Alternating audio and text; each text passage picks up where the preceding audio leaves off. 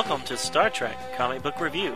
Our several year mission will be to boldly go where no podcast has gone before.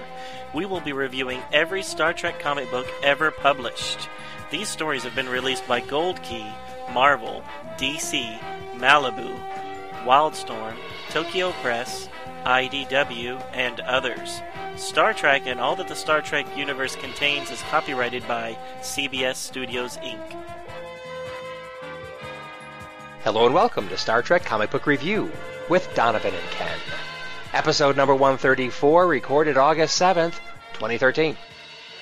90s episode 69, and today we're covering the original series, issues 70 through 72 by DC Comics. Mhm. So this ends up being the last three issues of the story arc that we started uh, last time we did the original series, which was way back in episode 127. Exactly. So we had the setup, and then we had to wait a while for the uh, the rest of the story. Right, and it, it does take up these these three issues, and uh, we will be done with this story by the end of the uh, 72. Yay! To see what happens with the many eyebrowed crew. Right. And not to get ahead of ourselves, but when I saw the cover for issue 70, uh, Mhm. back before we actually started reading them, Yeah. I was really excited about it because I thought that was Blaise. Ha! And I was like, oh, they're going to have a Blaise in, in the Kirk era. You know, because I, I was just guessing because it's a, Sure. it's a you know beautiful woman with fire coming out of her hands like a magician and Right. Brunette. right. It's not her, so don't get too excited. No, no. uh, but a- as Kirk's getting older, he's going for the brunettes. Yeah, yeah, I guess she did remind me a little of uh, R.J. Blaise. Yes. All right. Well, um, any other housekeeping, or should we just jump into it? Let's just jump into it, man. Let's do it up. All right. This issue came out in April of 1995. It would have cost you a dollar ninety-five to take it off the newsstand. Woohoo! I think you can buy it uh, for like twenty-five cents now. Oh, the money you can make collecting comics. oh, my kids' college tuition. There it goes. was buying these up in the 90s thinking that they would be worth something. Hmm. Let's see. The writer is Howard Weinstein. Penciler is Rachel Ketchum. Inker is Arne Starr. Letterer Bob Pinaha. Colorist Ray Murtaugh. And the editor is Margaret Clark. The issue is called A Wolf in Cheap Clothing, Part 2.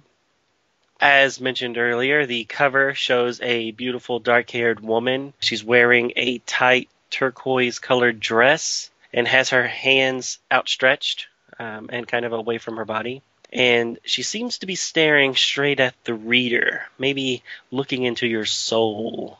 Between her hands is an orb of flame, and within the flame we see Kirk's face with his weird skunk hair, and as Ken pointed out earlier, he has three sets of eyebrows.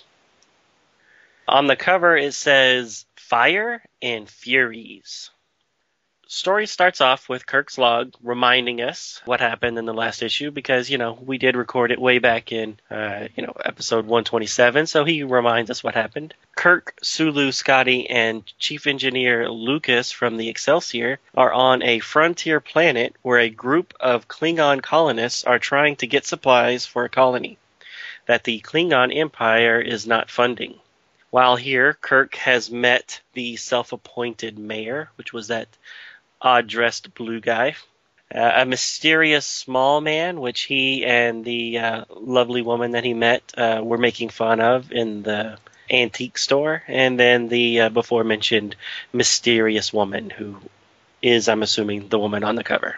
If you remember last issue, Kirk made a uh, joke about her but being the ugliest thing he'd ever seen. Oh, no, wait, I'm talking about that base. Anyways, that was last issue. All right, so as the events of the actual story begin, Kirk and company are watching what looks to be a lynching in a large courtyard. The little mystery man from last issue seems to be surrounded by some much larger Sponglerin scum vendors. So they're much larger than a human, who a human is much larger than this little guy. So once the larger aliens have literally picked up the small guy by his hair and are about to pound him in the face, Kirk intervenes. Once the aliens focus on Kirk, the little guy vanishes again as he did in the store in the last issue. The aliens have no real quarrel with Kirk, so they leave. Later, at the local tavern, the beautiful woman is there performing a magic show. She makes a bird vanish next to Klieg the Klingon's face. And then she sits in Kirk's lap and makes his Federation communicator appear in her hand from a ball of flame. Unperturbed, Kirk seems not to care when she walks away with his communicator, and she continues her show over at another table. The small mystery man is eating with the self appointed mayor at another table. When the little man leaves, Sulu leaves the table and follows. While Kirk is finishing his meal, the magician returns, and she gives back the communicator, saying she only borrowed it. There is now a scene where Sulu follows the little man from the bar. The man is attacked again by a single Spangalin. And of course, I'm mispronouncing the name. He proves that he knows a thing or two about self defense, and he takes down the much larger brute with a single strike to his chest. Back at the bar, the woman who introduces herself as Orena della Monica comes from a long line of magicians, and her ancestors were praised in the Middle Ages and burned at stakes just a century later. Kirk, Scotty, Sulu, and Lucas all seem to be enraptured by her story. Meanwhile, Sulu is still following the little guy. Yes, you heard right. Sulu is both at the bar, listening to the magician's tale, and following the guy. Is this some sort of trick or illusion? We'll never know. Anyway, the little guy seems to be meeting another squad of Spangalin. I'm going to mispronounce it every, different every time. This time he seems to be paying them for a job. The much eh, larger alien then lets slip that they're being paid to pretend that they were going to pound him earlier in the courtyard. Sulu and the reader are left wondering what the heck is going on. Back at the bar, Orena finishes her discussion with Kirk and leaves the table when Sulu contacts Kirk via his communicator. Sulu informs his former captain to get over to the Lost and Found shop as soon as possible. They get there and they find that the little man, who is now identified as Noli, Noli and the shopkeeper are having an argument about an item that the little man wanted to purchase. It seems that Noli and his thugs are about to get physical with the salesman when Scotty interrupts, diffusing the situation. While Scotty is offering to make a purchase, Noli and his thugs leave without notice, almost as if by magic. Later, as the humans are leaving the store, the self appointed mayor steps out of the shadows and warns Kirk about his new friend, Arena. He says that she's not what she appears, and then he leaves without any further explanation. Elsewhere, Noli is now being harassed by Klingons. They are upset that he does not have the item that he promised to get them. As Noli departs, Kirk arrives and tells the Klingons that he may be able to help reminding them and the reader that he is just a simple merchant. Later, Kirk and Orena are leaving a restaurant. She gives him a passionate goodbye kiss, and then Kirk hears a noise behind him. He turns around to see what it was, just as Orena vanishes in a puff of smoke. As he turns back around, he is socked in the jaw with a purple fist. Kirk lies knocked out on the ground, and we have to wait until next issue to find out what happens. To be continued. Oh man, we gotta wait that long? Yep, 30 days. Hmm. Well, there you go. Kirk, he knew it was a rough neighborhood, yet he still let himself get cold cocked by a rather small hand. And that hand is definitely purplish blue. Exactly. So I'm trying to figure out who hit him.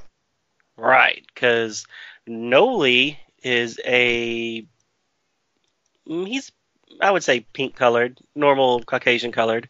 Right. Uh, maybe a little darker, but not by much. And then But the not- only Yeah. yeah the only blue person we've met is the mayor, Lanamish. Yeah. Lanamish, right? And um, so at the end of this issue, my money was on Lanamish doing the old uh, sucker punch on Kirk. Right. However, he had a red outfit earlier, which doesn't mean he couldn't have changed it. But Good point. there's a little thing between blue and bluish and purplish going on here. So I'm not I'm not sure. Uh, Lanimish is a it, he's not a perfect match. However, he is the closest one with that color. Right. I got a feeling we'll know who who it was next issue. I think so. Unless, of course, somebody just wanted to roll Kirk for his communicator or something, and he wakes up. Oh, who did it? right. Our hero. I'll tell you. So, uh, what did what did you think of this issue? There, there was a common theme uh, with Noli just going from species to species and getting in fights and almost getting his butt whooped, and then somehow disappearing once somebody intervenes. Exactly. The common theme was, I don't know what's going on, but I'm starting to get annoyed. Right. So, Yeah. so this, this, in in my opinion, this is kind of like, kind of, sort of trying to be like a film noir kind of thing, where you got Kirk as like the Bogart kind of thing, and you got, um, you know, Noli uh, instead of Peter Lorre, and um, Orena instead of Mary Astor, and uh, you know the the Maltese Falcon. You've got this this thing people are trying to get their hands on. So Right. um, this this icon or whatever, which we haven't I don't we haven't seen that yet, have Yeah, we? we don't know what it is yet. Right. It's okay. just So we're gonna we're gonna see that soon. There's something people want for some reason. So I definitely get a film noir kind of Maltese Falcon feel to it, but it's at the beginning, early portion of the film noir story where all of these things are being laid out for you, but you don't know what they all mean yet. Right.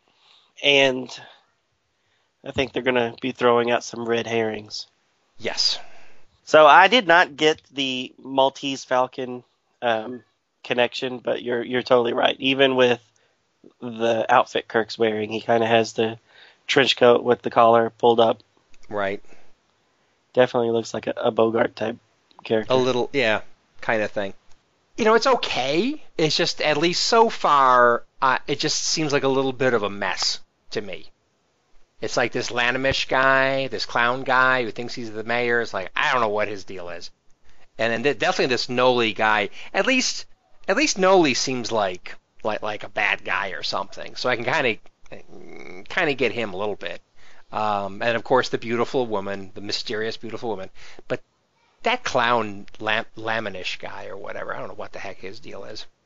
Just Well, it doesn't help that you know Laminish looks like a, a clown, and then Noli, even though he's you know halfway through the story, he's kind of shown as being a bad guy, right.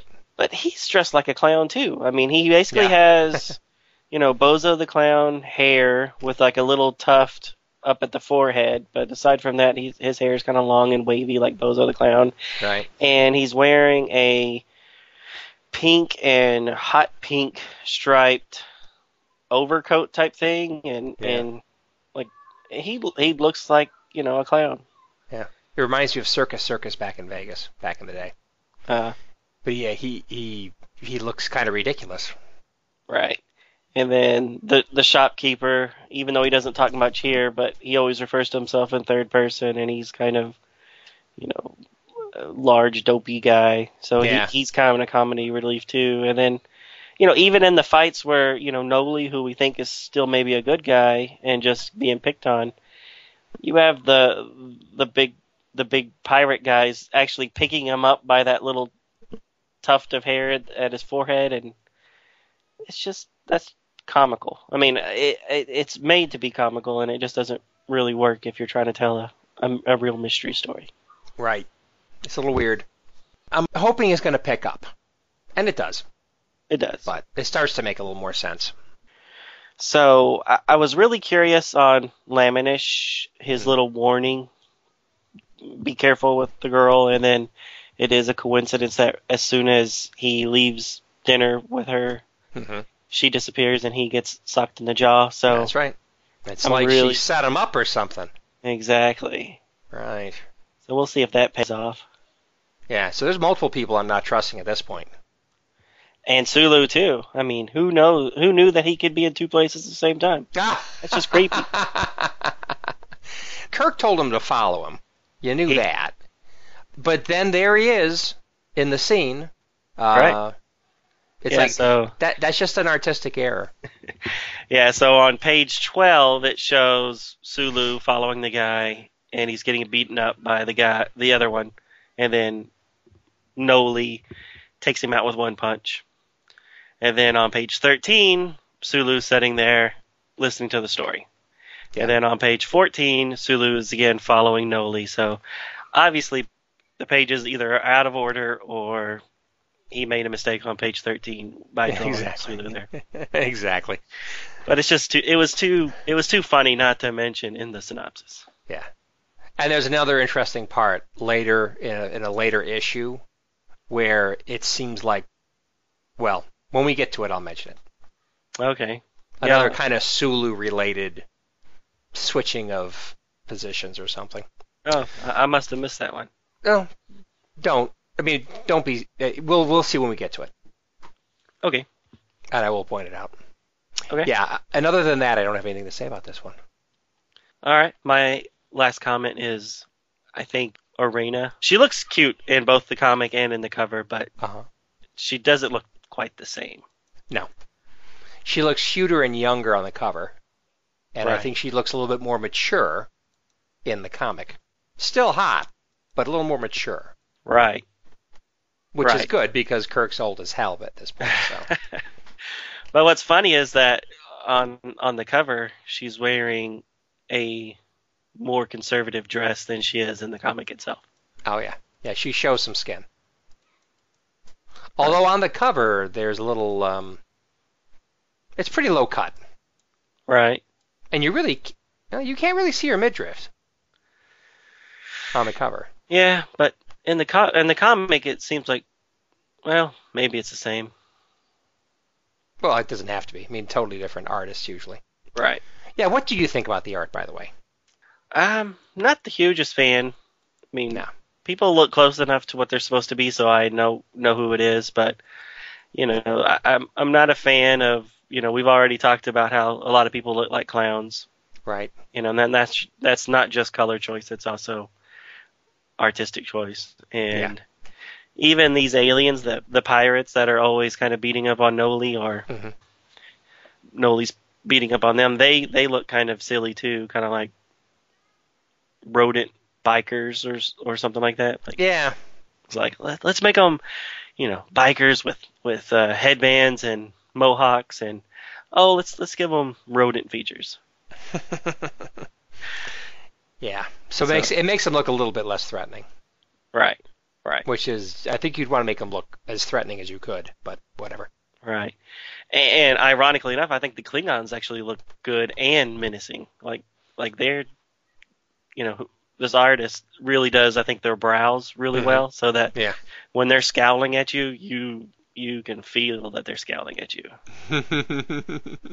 Is that that one Yeah. that she's doing the um, magic to? What is his name? Klieg or whatever. Uh, I Right. think, and and he's really good in the next issue where uh, he he he looks pretty upset, and he and he looks menacing, which you don't get a lot from, you know, a, uh comic page. Right.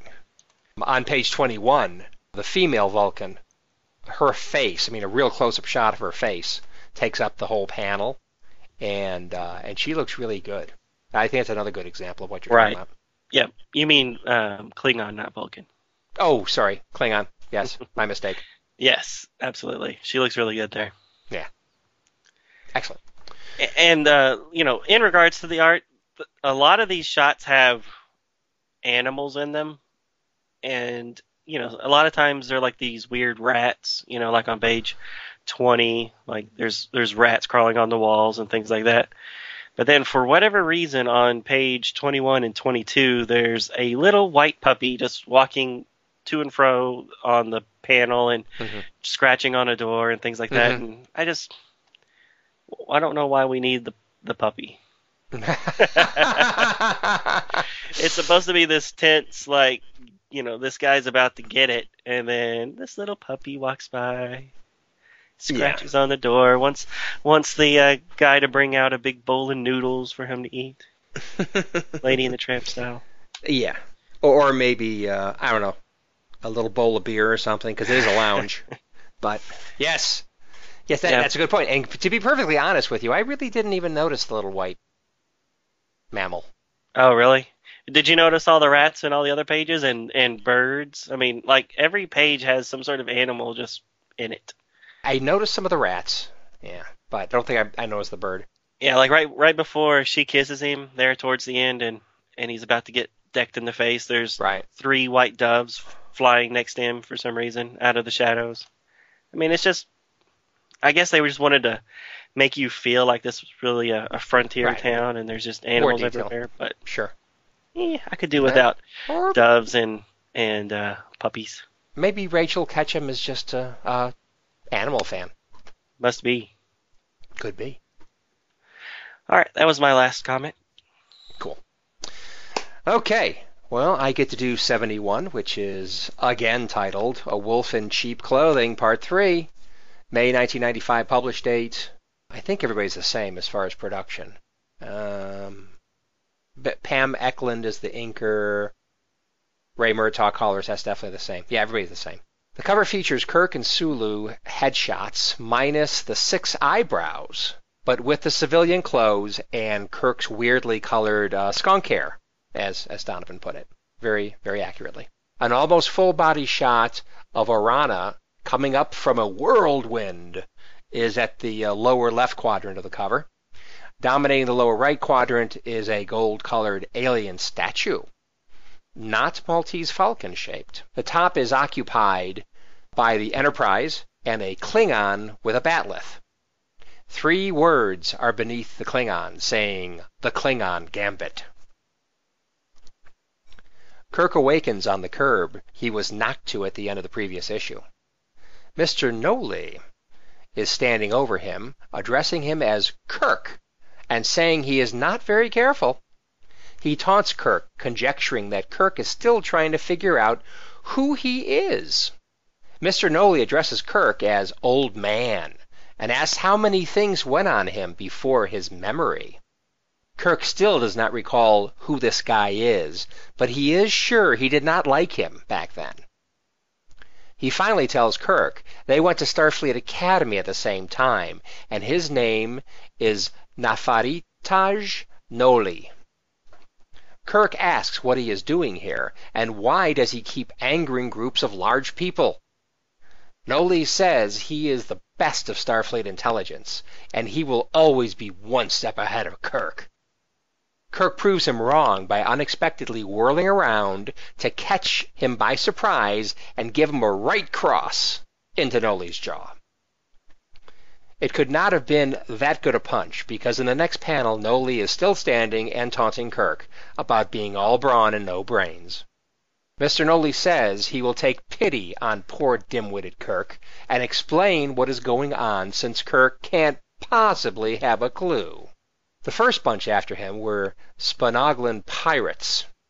He hired them to ply their larcenous skills to obtain an item for him. When his arrival to pick up the item was delayed, they sold it to Rahak instead.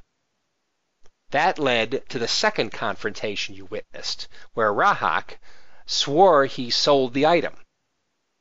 Kirk also asks about the third confrontation with the Klingons. Noli said they were to be the recipients of the item. Kirk finally asks what this item is. Noli replies saying none of your business. He is on such a secret mission that the brass that gave Kirk his orders don't even know about it. Kirk naively says Starfleet does not operate that way, to which Noli says he knows nothing. He goes on to say that explorers like Kirk wish that people like him were extinct, but it's a dangerous galaxy out there, and people like Noli protect the Federation. He says the Klingon Empire may be wounded, but there is nothing more dangerous than a wounded animal. Noli wraps up the conversation saying Kirk is in way over his head and needs to stay out of his way. Later, Kirk and his team leave Zantac Prime to rendezvous with the Enterprise to check out Noli's story. Not long after entering space, they pick up a distress call from another ship. Since it turns out to be Orana's ship, Kirk is only too happy to divert to render aid with a smile on his face.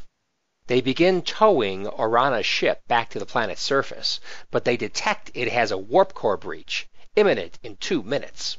They change plans to beam her over from her ship to their ship and get the heck out of Dodge.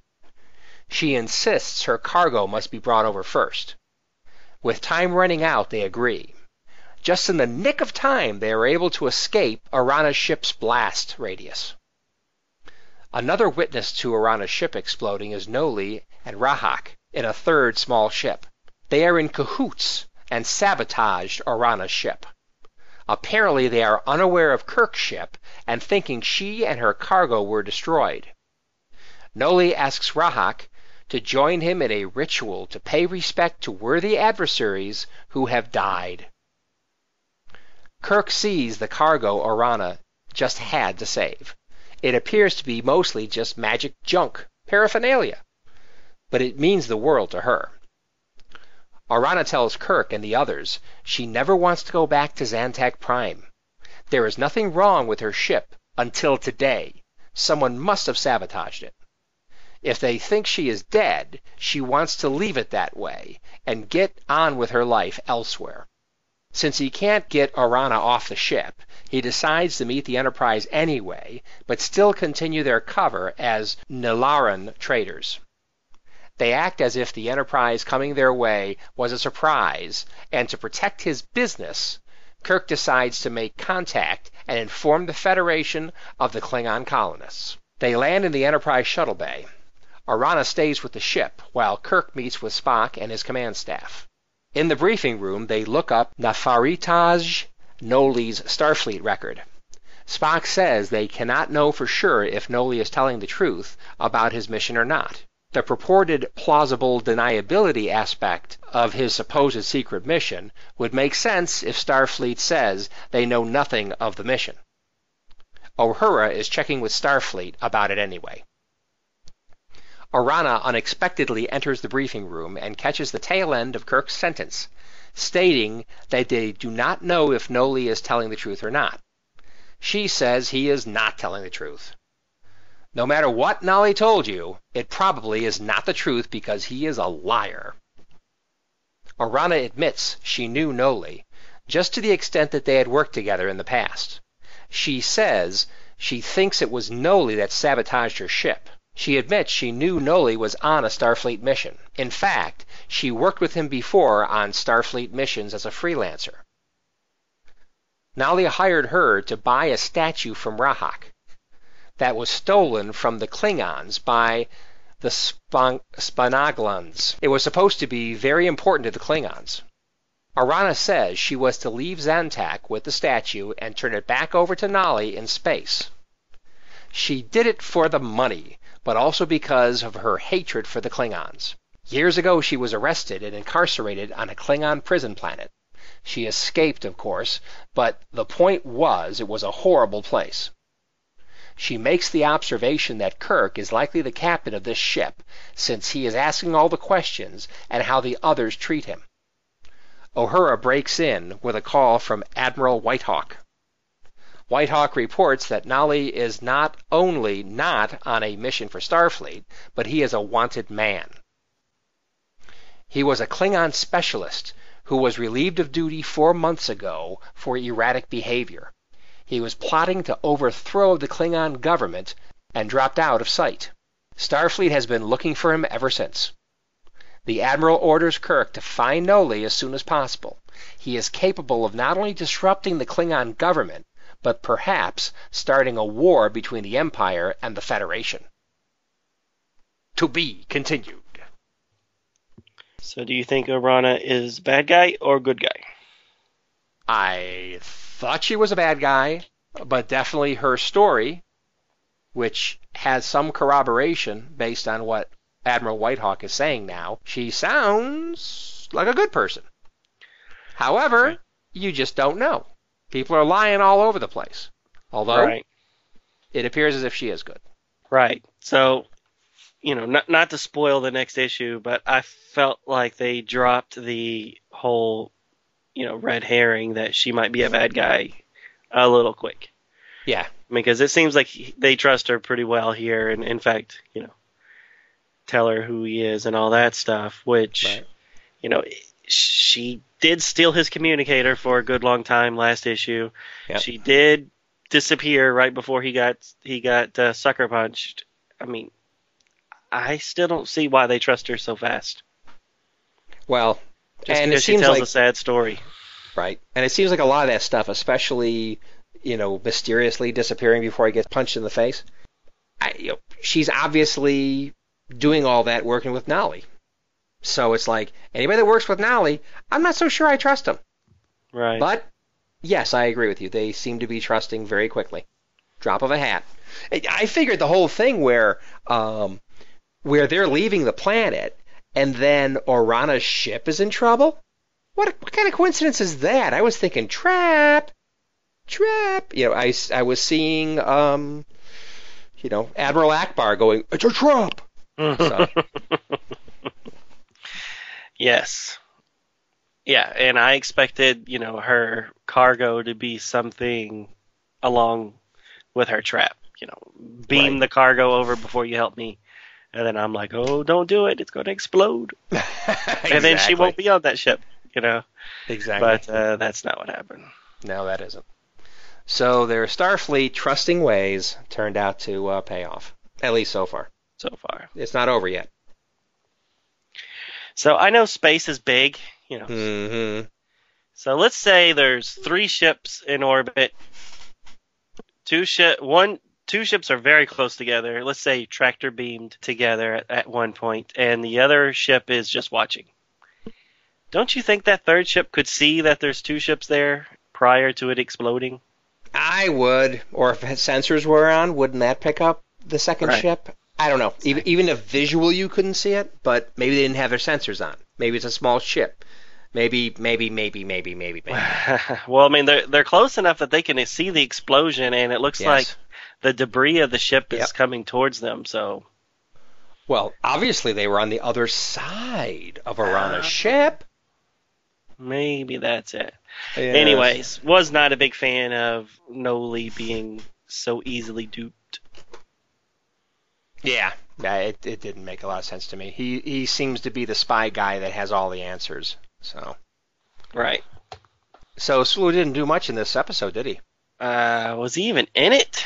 Uh, he might not have even been in it. Which, Um, quite frankly, yeah, go ahead. yeah, he just flies the ship. That's that's his only thing. I don't even think he has a line. It just shows him flying the ship. Well, yeah, okay, so yeah, so he is there on page six, but he doesn't say anything. Right. And who says a lot? Scotty? Mr. Well, yeah, but Mr. Redshirt, Lucas. So I thought a lot of things that Lucas was doing in this issue was very Sulu-like. Right. I almost think they could have originally written this for Sulu, the stuff that Lucas was doing inside the ship, and it would have made more sense too. I mean, rather than Sulu, I mean, he is the captain of Lucas. I mean, you'd think he'd be doing more, but I, I think for whatever reason they just decided to give Lucas something to do because he really hasn't done that much so far in, in the uh, story arc. Right. He he went on a little, found a few things in the junkyard in that first issue, and then Right. he wasn't even there last issue except for sitting around the table listening. Right. Nope, I agree. So I think they just decided to do something with him. Okay, fine. There's probably a few Lucas fans out there. Let's give him a bone. a lot of Lucas fans. That's good. I forgot who he was. When we started reading this again, and then I was noticing the guy had a red shirt, I was thinking, "Oh man, he's gonna die." Uh, And then, and then I was like, "Oh no, that's that's Lucas. No, he's he he's on the Excelsior a lot. He's not gonna die." Okay, fine. yeah. He, he's Scotty's drinking buddy from the Excelsior. Right. Remember, he had to stick up his rear, and then Scotty loosened him up. With a little alcohol. Right. Yeah. Yep. I remember. So, yeah, I don't know why they picked him, anyways. I mean, Chekov would have been just as good here, except I guess they wanted more people from the Excelsior. I guess. Chekov would actually make more sense, but I know they tried to explain it in that first issue where Lucas was part of an original survey of this planet. Right. So he knew more about the planet. Sure, he did. Yeah. Just an excuse. That's it. I, I want to make a comment about fashion sense. Uh, okay, who's? And Kirk has no fashion sense. That stupid green scarf around his throat. It's an ascot. It's not an ascot. It's a it's a stupid green scarf, and it's like he's just trying to cover up his jowls or something. I don't know. His skin-filled neck or something. I don't know. It just looks effeminate. well, what what is an ascot? I always thought an ascot was a scarf, but that's a scarf that men wear. Uh, well, I, I think an ascot's a certain shape. I Uh, think. Where this looks like it's a scarf that's tied off and almost like a turtleneck. right. And I didn't think an ascot was a turtle was like a turtleneck. kind- You know, it goes up on his neck pretty high. It, it looks it looks weird. It's not appropriate for Kirk. I'm sorry. Of course, he did pull off that big floofy white shirt in Star Trek Three, didn't he? Right. The big shirt, as Jerry Seinfeld was, would say, I don't I don't remember Jerry Seinfeld or saying. puffy shirt. Puffy shirt. That's what they were saying. It's like a pirate shirt, wasn't it? Kind of like a It kinda. a yeah, sailing kinda. shirt. Well, it was, it was puffy sleeves and stuff, and uh, Right. oh, you mean in the Seinfeld episode? No, no, no, no. In that in that episode of Star Trek in, Three or in whatever. Star Trek Three. Yeah. Yeah, well, in both cases, but definitely in the Seinfeld episode, it looked like a pirate shirt. Anyway, Oh, okay. I digress. I just wanted to say, didn't like the scarf. That's And all. maybe he's wearing the scarf because that's the kind of fashion she wears. She wears a lot of scarves, so maybe he's uh, wearing it to try to impress her. Because she, She has a green scarf around her waist. he Oh, puts yeah. a green scarf around his neck. Perfect. Makes perfect sense. Yeah, so she's dressed in this one like the stereotypical gypsy. I Right. thought. Yeah, a little bit more like that. Right. I think that's big- definitely the, the feeling they wanted to give you. right. Kind of a gypsy. But she she's wearing polka dot pants. I mean, I, I really don't like her outfit in this issue. polka dot pants with a green scarf wrapped around her waist with little fringes, big earrings. right. It's not doing it for me. No, definitely she is worn better.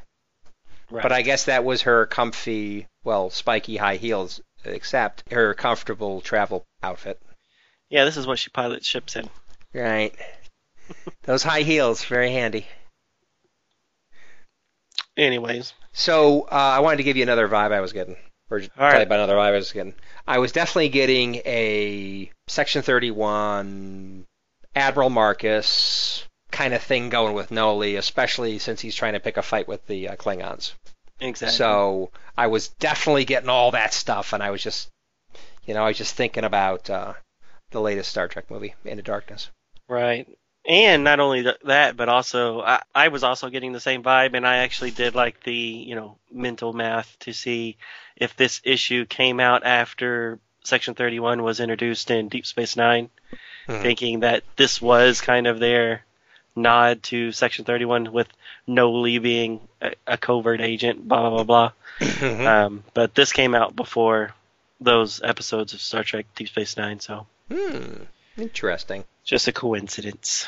a coinky dink.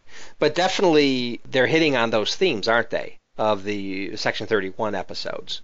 Right. Um, you know, the squeaky clean, naive, uh, Starfleet people. Oh, you don't know what goes on.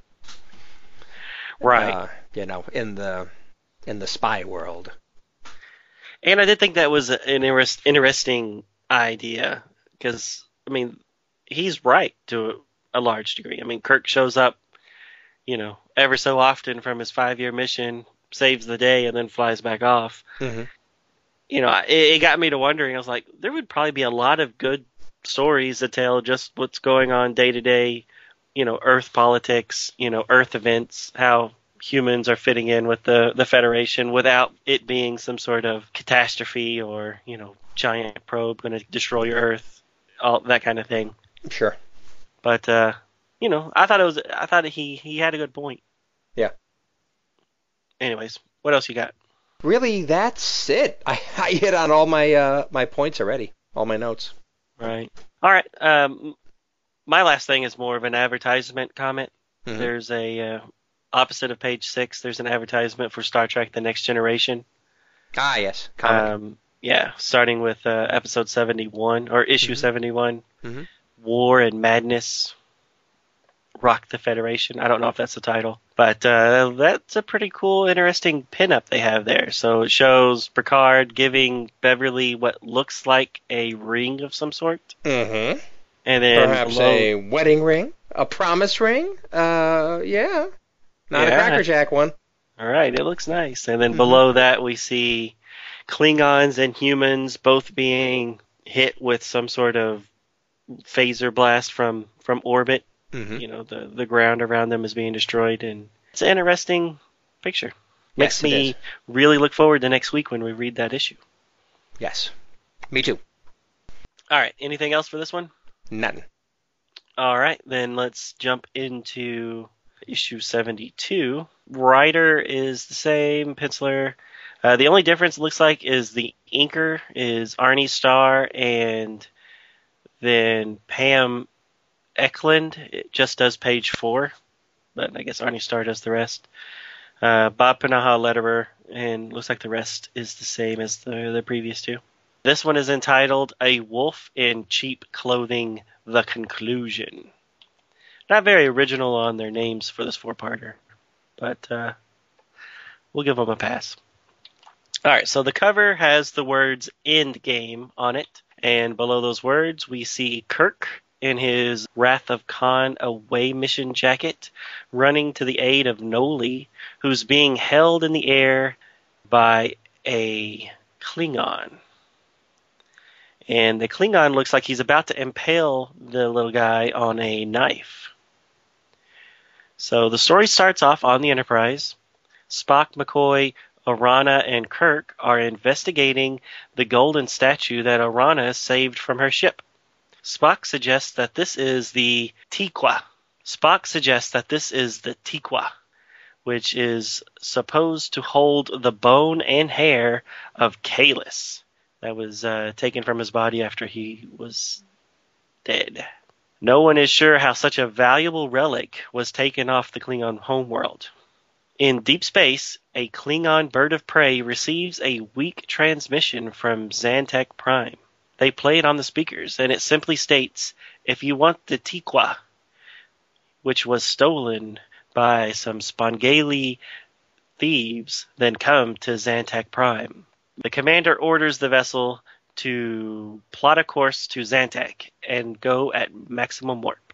Later, Sulu, back on Zantek Prime, goes to our favorite tavern and he meets with the Klingon colonists. He tells them that Noli never intended to deliver the Tiqua and that he attempted to destroy it, along with Orana. This stirs the Klingons into a frenzy, and the focus of their hatred is going to be Noli. In an apartment building that looks something like you would see in a New York suburb, Noli has been informed by the Mayor Lemonish that the Klingons are coming. Noli quickly grabs a bag and leaves at top speed. As he's departing, the Klingons have caught up with him, and they are in close pursuit, with daggers at the ready. They chase the man into another building and then to a apartment. They break the door down and are surprised to find Kirk there. He simply tells them Noli is gone.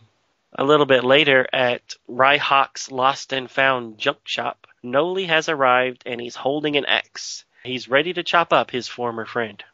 He assumes that only Rahak would know enough about what happened to tell the Klingons. Rahak is able to knock away the axe, but a fistfight ensues. Back in space, the Spangali ship that's been in orbit all this time is attacked by the incoming Klingon vessel. It looks like their ship is going to be destroyed. Before we see that, though, we flash back to the junk shop. Sulu is witnessing Noli's fight, and suddenly the Spangalians beam in. They are soon joined by the Klingon colonists who have been chasing Noli all this time. And then finally, the Klingons from the ship beam down. Everyone is in agreement that Noli is to blame for the relic's destruction. Just as he's going to get ripped into three separate pieces, Kirk arrives and tells everyone that the relic is safe and sound. He says that he saved it along with Arana. With that, Arana appears in a puff of smoke holding the relic. She gives it to the Klingon commander, and then she slaps Noli across the face for trying to kill her. Later, aboard the Enterprise, Noli is safely in the brig, and the Klingons have departed with the relic. Sulu and Lucas have returned to the Excelsior, and there is no mention as to what happened to the Klingon colonists or to the Spongalian pirates. Orana is bidding her farewell to Kirk. On the transporter pad, she gives him a long, passionate kiss. Then, as the transporter is about to whisk her away, she instead vanishes in a plume of smoke. Everyone but Spock is stunned that she was able to do that. Spock refuses to tell them how the trick was done, and he walks away. The end. What an interesting way to end it. I mean, With- at least they gave Spock something to do. Right. Well, he had the analysis at the beginning. Right. But he really wasn't in it much. No. Bottom line. Nope. So mm-hmm. throw the Spock fans a little something. He gets to have the last word. Indeed. Or withholding the last word. I'm not going to tell you how to do it. Although Yeah, I I know how she did it. I wasn't quite sure what exactly she did because it shows the transporter effect on her, but then it shows the poof of smoke. And are we to assume that instead of being transported, she poofed, or That's did she what- drop a poof pellet as she was dematerializing, and that's what it was? Well, I think if it was just the, the latter, Right. people wouldn't be so amazed. I agree. It's like, hey, nice poof pellet. And I was trying to be very careful about that. pronouncing that. Thank you. Okay. No, I agree, and that's why I didn't really understand why they're all like, "How did she do that?" we do it every episode. Come on. Okay. Right. So So just about every episode. yeah, it was just a joke, I guess. Yeah. Don't look into it too hard. So, what do you think of the resolution? Uh, I didn't really care for the let's just keep stringing Noli along, and then somehow it's supposed to make sense that they're all together. Because who beamed down the, the Spangali to the junk shop? Uh, I don't recall. It doesn't say. All it shows is the Spangali ship being destroyed by the Klingons, Mhm. and one of them says, "What the hell's happening?" And the Right. other guy's like, "We're being attacked by Klingons." and then three panels later, they're beamed down to the Yeah. junkyard. Right. Yep. So did somehow Kirk beam them down to the junkyard, or did they decide to beam themselves down to the junkyard? Well, you don't know. Well, if it's not Kirk, then why the hell would they be beamed down to the junkyard? So that's that to me is it has to be Kirk, and I need some sort of explanation as to why they did that. Yeah. And I don't understand how Noli ran into the second building, into a particular uh, apartment room. Then when the Klingons knock down the door, Noli's not there, and Klingon and Kirk's like, "Oh, he's not here anymore." Did Noli see Kirk? Did Noli somehow run past Kirk, grab an axe, and then make it to the junkyard? That whole chain of events made absolutely no sense to me. Yeah. A lot of the end, as far as I'm concerned, it's like, okay, we just got to get this done. So let's, uh, okay, let's just let's okay do that, and we'll have some Klingons here, and uh, okay, so Noli will get his comeuppance, and uh, okay, we're done. hey Spock, your light moment. Okay, we're done. I just wasn't impressed uh-huh. overall. No, and and the story hasn't been bad all along. I mean, the characters and stuff sometimes look a little too comedic, Mhm. but overall the story's not been bad, except for these last like half of this half of this book. Just this whole chase scene that doesn't really make sense through the apartments, then to the junkyard, and then everybody converges at the junkyard Yeah. all at the same time. Unless it was somehow the Enterprise beaming the Spangali to the junkyard, and then then that would uh, somehow let the Klingons and the ship know to beam down at the same place. That's the only explanation I can come up with. Right. Can you come up with something better? Nope. And if that's the case, then why can nobody see the Enterprise? And how did they know when to beam down the Spangali from their crippled ship? Yeah, unless, well, or they saw they were being attacked, fired on, so they saved them. Coinky dink. Right. But you think the bird of prey that's firing on the ship may be a little curious if a giant starship is also there orbit. details, details.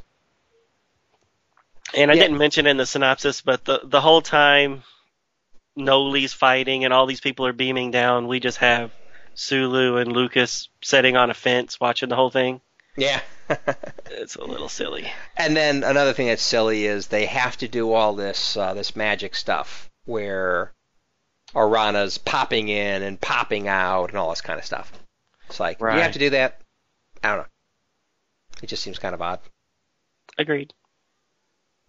And not only that, but Kirk goes from looking like the alien merchant at the apartment building Yep. to by the time he shows up at the junkyard in normal attire and normal forehead and immaculate hair, no more skunk hair. exactly. And no one asks about it. I mean, oh, well, well. Of course, we know Noli knows exactly who he is, but, you know, the Klingons don't, and the Spongalians, whatever, don't, and uh, etc. Right. So Right. it would seem it might raise a question from somebody. And I have a question. Are you uh can you jump over to page 21? Uh, I can. Ooh, 2021. Yes, I'm there now. So when he shows up and he's standing on Noli, I believe at this point, there's on that first panel on page 21, he's talking to the Klingons. Behind him is a woman, dark-haired woman. Yeah, who the hell is she? Uh, I, I, own, I assumed security person. I don't know. Is that what security wears? I don't know. And then next to her is a blonde-haired man that's wearing Yes. the same type of armor. Yes, that's right. They are. And that's that's the only panel you see them in. Yep, yep, yep. Now you, I think you see, I think you see them behind Kirk as he's stepping over Noli. So I'm on the bottom On of page page 20. 20. Right. And then you're right. The next time you see him is on 21, and voila, you don't see him again. Okay. Well, I, I, from seeing that, seeing their uh, crotches there on page twenty, because you don't see their faces, but you can see that they're wearing. Crotches. Yeah, you can see they're wearing Starfleet belts. So I guess you're right. They're they're uh, nameless security guards. I guess so. And they got the shoulder pads, so they must be security. There you Yeah. go. Thank goodness for those belts. Otherwise, I would have thought that they were Klingons or something. Right. Security team. All right. All right. I, I've talked a while. Why don't you give us some of your comments? So the Klingon colonists wanting the wanted the Talaka or whatever you're supposed to pronounce it to unite other dissidents to overthrow the Klingon government. That was their thing. Right. Hmm. Makes sense, right? And then Noli thought that to destroy the relic, the artifact, the statue, would somehow trigger a the fall of the Klingon Empire because it has Kahless's hair follicles or something inside of it. And bone. And bone. Well, okay, good point. Okay, I was going to make a point there, but okay, bone. Bone's there too. You're right. Uh, perhaps that's this is where they got the stuff to clone him from. I don't know. No, they get the uh, they get the stuff to clone him from from a dagger that With that uh, blood. he was stabbed with. Ah, well, that- that's cool. Um. Anyway, I just, I just thought things were a bit, uh, and that's fine. They explain things. Don't know that the best, they're the best explanations in the world, but okay. Right. It it was, it was an okay story arc. I, I, I- thought the second issue was kind of confusing, and I was really waiting for them to finally explain something. Right. And then the end is kind of like, okay, so they tied up all the loose ends. Noli got his comeuppance, and it's like, okay, but eh, it's okay. Right, but they don't quite explain. They don't quite tie up all the loose ends because they don't explain what happened to the colonists. Do they? Are they still trying to create a colony outside of the Klingon Empire, Oh, or sure did those Klingons take them away? Oh, I'm Because I mean, she has one conversation with the Klingon commander saying that they're two sides of the same coin, and then he looks at her and says, "One side of the coin always has to. Only one side of the coin can be up at at a given time." So did I, I, I like that line, um, but it it got me to wondering. I mean, did he forcefully take them back with him? Doesn't say. Yeah. Because I mean, they're there against the the Empire's wishes. So you think that if he was there to pick up the idol, he would take them as well. And then the pirates never explained what happened to them. Are they are they just No, they're to? just- oh, they're just gonna. Well, unless the Klingons want uh, want vengeance. Right, maybe because Noli got to uh, he gets to bypass their vengeance by going to Federation jail. But Exactly. maybe maybe the Spangali are going to go off with the Klingons. Right. Good point.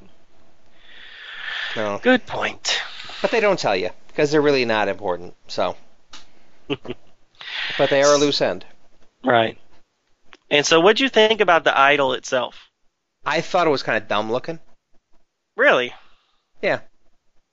See, I liked it. I thought that the face you liked it? it. I did. Okay. I thought the face of it looked a lot like the new continuity Klingon helmets. So it Uh. kind of has that that nose and then the ridges. It it reminded me a lot of those helmets, which Hmm. I thought was kind of a cool nod to, you know, Klingon physiology, and then that in turn inspired those helmets in the last two movies. Hmm. You don't see it there, like on Eh, page one. Kinda. I'm looking. I'm staring at it. I see it's kind of asymmetrical. Uh, the horns are not the same size on both sides, and it's got good spiky things coming out of the base that you could probably hurt yourself real bad with. So that's very Klingon-y. Right. And uh, but it, it kind of looks like like a statue of like a like a Geffen or something, Right. and uh, but a Klingon one. Yeah. Huh. Yeah, you, you saw you saw more in it than I did. I thought it was cool. I like. Yeah. I like the uh, just the facial structure. Right. Well, it looks very nasty. It looks like it, it's got the eyebrows in such a way that the statue looks like it's got attitude. exactly. Because it's a Klingon statue. What do you want? All right. What else do you got? Really, nothing. That's it. I have one more comment, and it's more about what I miss about Star Trek. What? That we don't have anymore in the new continuity. Okay. I really liked when the Klingon said, plot a course to the planet maximum warp. They won't ever say that anymore because there is no Maximum different warp. warp. factors. It's all warp or nothing, which I hate. I do not know what the heck you're talking about. In the new continuity, the new, the last two movies, Yeah. they don't ever say warp one, warp two, warp five. There's just warp, and you go to Okay. warp, and everybody at warp travels the same speed. And But not not the vengeance. Right, exactly. That's what so that's what surprised them. How can it go faster than warp? We're already going at warp. Nothing can catch us. So that's BS because you know you can go faster than the NX01. The NX01 could go faster than the Phoenix. What what are you talking about as far as you're surprised that something can catch up with you?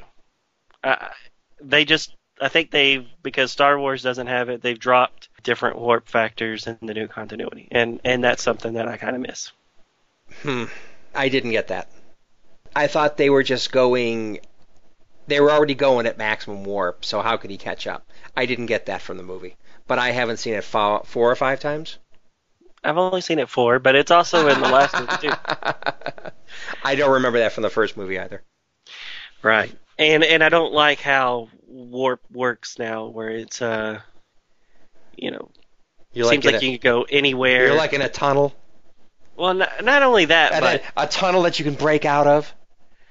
But then they're they're a good distance from the Klingon border, and yet, you know, the, it was a surprise that they came out of warp so fast. But if you were at warp and the shuttle could make that trip in 20 minutes, the Enterprise would have made it in like a nanosecond. So that didn't really make sense, you know, as far as where the Enterprise broke down at, where Kronos was from there, which they said it was only 20 minutes from with a shuttle, hmm which means that Kronos is only 20 minutes from the border, which Doesn't make sense. doesn't make sense. Should and when when the vengeance is coming, he says, you know, uh, uh, Sulu says, you know, a ship's coming at us at warp, and Kirk's like from Kronos, and then Khan says, why would it be at warp if it was Klingons? It's obviously the Federation. And then when he gets up there, it's the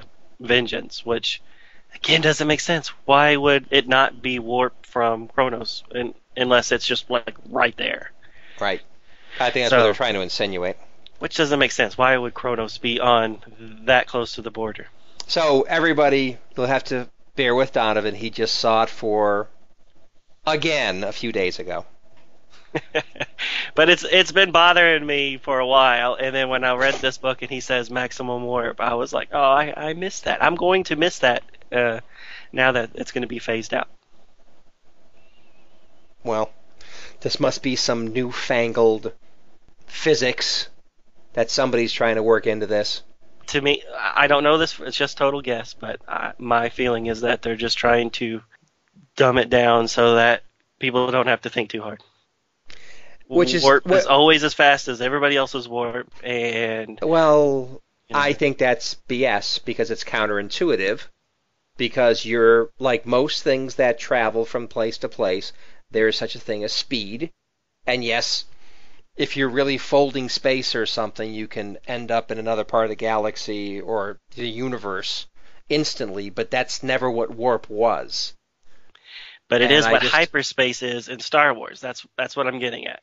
Well, Star Wars, you actually went to another dimension during hyperspeed, and you and you made it. You weren't physically moving through space like like warp does in Star Wars. So when it, when when Han Well- says that he can make you know he can make a certain trip at you know so many parsecs or whatever. good lord, and that's a, that's a unit of that's a unit of distance. Right. And what he's talking about is that his his Nava computer or whatever can make, you know, the fewest amount of jumps so that it can, you know, make that Kessel run or whatever it was.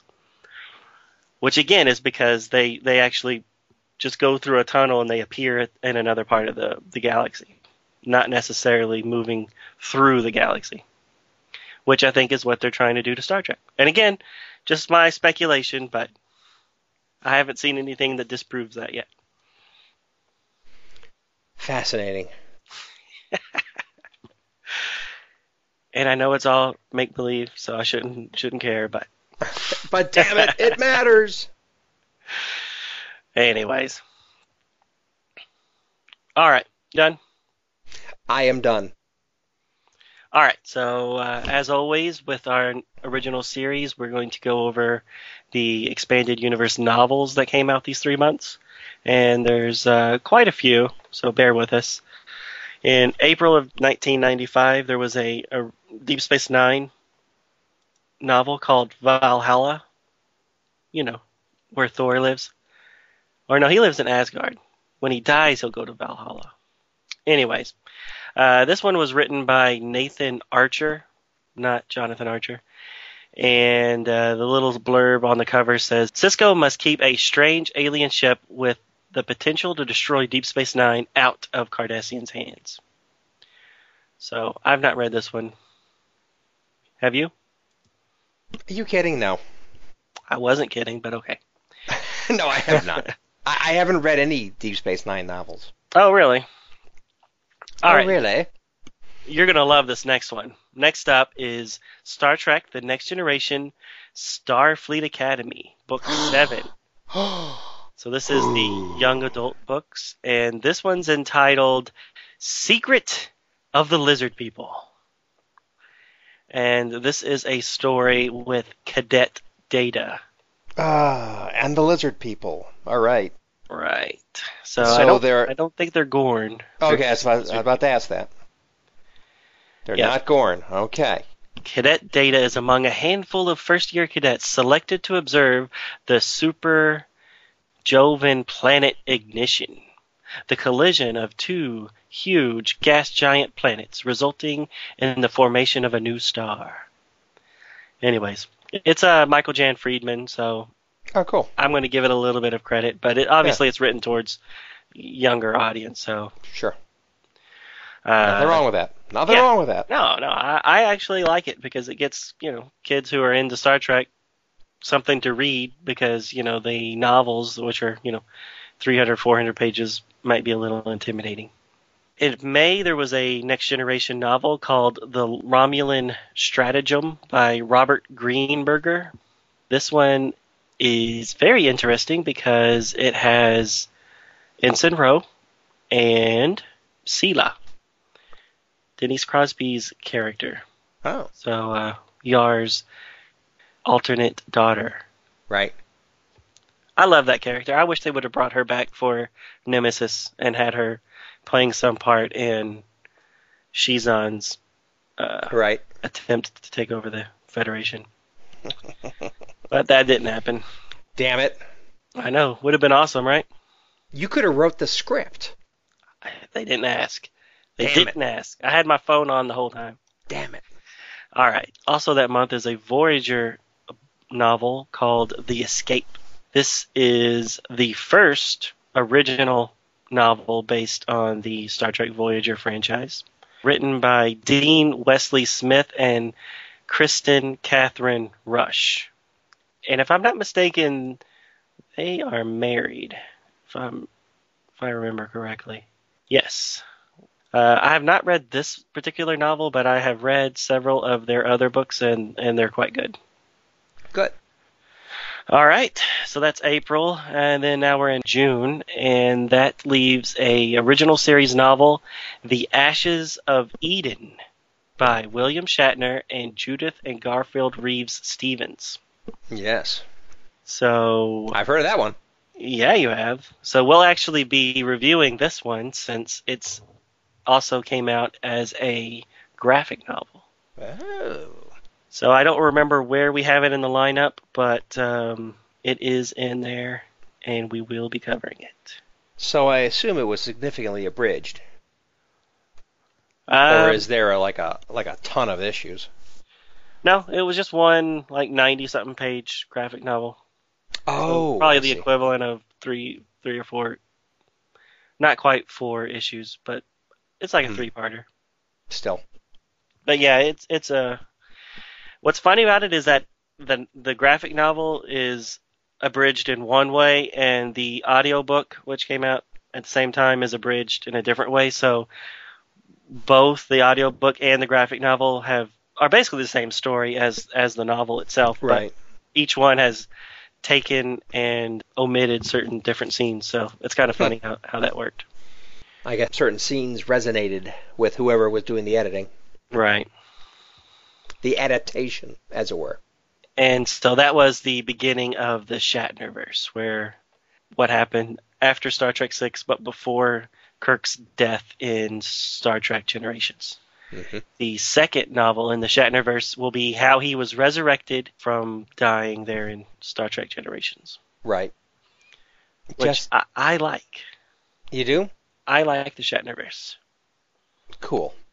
I've listened to I think one of the audiobooks, and it was okay. Do you remember Mhm. which one it was? Was it the I, I, don't, Resurrection? I don't remember. I think it was the resurrection one. Yeah, that was good.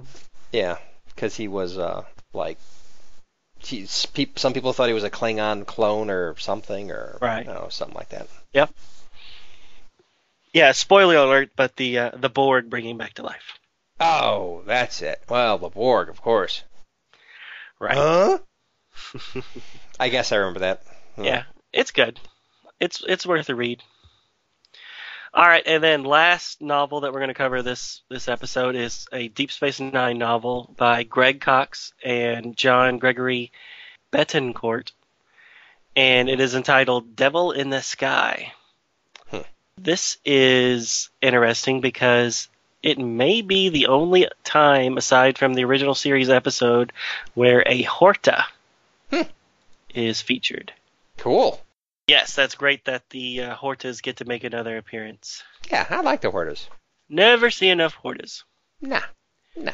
I'm kind of curious if they actually, because in the this little synopsis it says that in the form of Tan and her children, Tan is kidnapped by a group of Cardassians, prompting a rescue. So that to me implies that uh, the Horta is actually a character, Hmm. which sounds kind of interesting.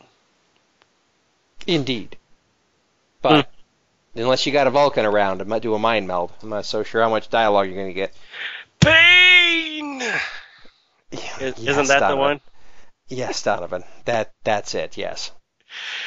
All right. Well, that was the last. Uh, oh, I lied. One more novel.